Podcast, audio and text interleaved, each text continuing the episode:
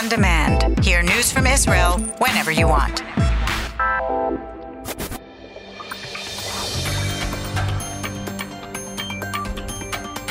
You are listening to the English language news of Kan, the Israeli Public Broadcasting Corporation. Good afternoon. It's 2 p.m. in Israel on Thursday, the 3rd of October. This is Mark Weiss with the top news at this hour. Prime Minister Benjamin Netanyahu met this morning with Yisrael Beitenu chair Avigdor Lieberman in his attempt to form a broad unity government. There was no breakthrough at the meeting.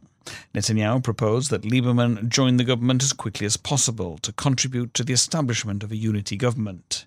Yisrael Beitenu issued a statement saying that Knesset member Lieberman said that in light of the security and economic challenges facing Israel, the establishment of a unity government was imperative.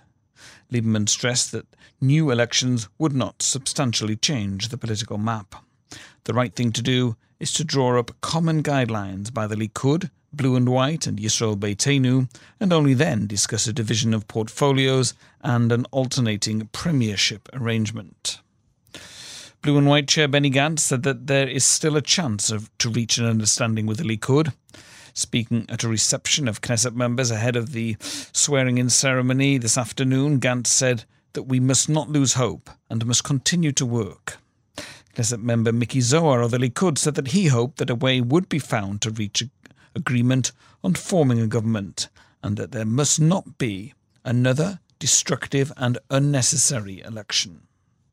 Knesset Speaker Yuli Edelstein said this morning that Prime Minister Benjamin Netanyahu had agreed to declare himself incapacitated as soon as he ind- is indicted in any of the corruption affairs in which he is a suspect.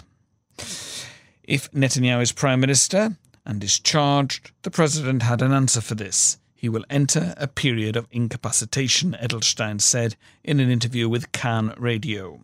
I express my full support that he pay that price in order to form a government. The 22nd Knesset will be sworn in today, 150 days after the swearing in ceremony of the last Knesset. At 4 o'clock this afternoon, the ceremony will begin with a speech by the President, who is expected to call for a unity government to be formed. After the speeches by the President and the Knesset Speaker, the Knesset members will be sworn in. Likud and a blue and white yesterday agreed on a division of the chairs of the temporary Knesset committees. Knesset member Moshe Gafni of United Torah Judaism will continue to chair the Finance Committee. A blue and white Knesset member will chair the Foreign Affairs and Defence Committee. This is a temporary division until a coalition is formed. The former Vice President of the Supreme Court, Justice Eliakim Rubinstein, has issued an unusual statement. excuse me, calling for the establishment of an apolitical movement that would pressure the politicians to form a unity government. In an interview to Kan Radio, Rubinstein said that legal demonstrations should be held to this end, since now the government is paralysed because of issues that were solvable. He explained that he was speaking out of deep concern after 50 years in the public service. He also said that, in light of the instability, the Attorney General's decisions on the matter of Netanyahu's legal cases should be made quickly, within weeks. Attorney General Avichai Mandelblit is conducting the second day of Prime Minister Netanyahu's pre trial hearing today. Like yesterday, today's session will focus on Case 4000, also known as the Bezek Walla affair, and is considered the most serious of the three graft affairs, as it is the only one with a bribery charge. Yesterday's session ended after 11 hours. One of Netanyahu's battery of lawyers, Yossi Ashkenazi, said afterwards, At the end of the day, nothing will remain of this indictment. Netanyahu's defense team's strategy is to show that there is no direct evidence of a quid pro quo relationship between the Prime Minister and Shaul Elovitch, who held the controlling share of Bezek and Walla.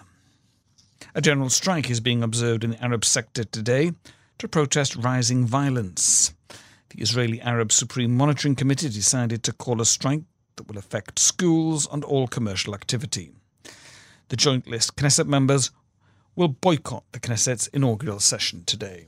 The weather, no significant change. Maximum temperatures Jerusalem and Tel Aviv 28, Haifa 27, Eilat 37. That's the news from Kan Radio, the Israel Public Broadcasting Corporation.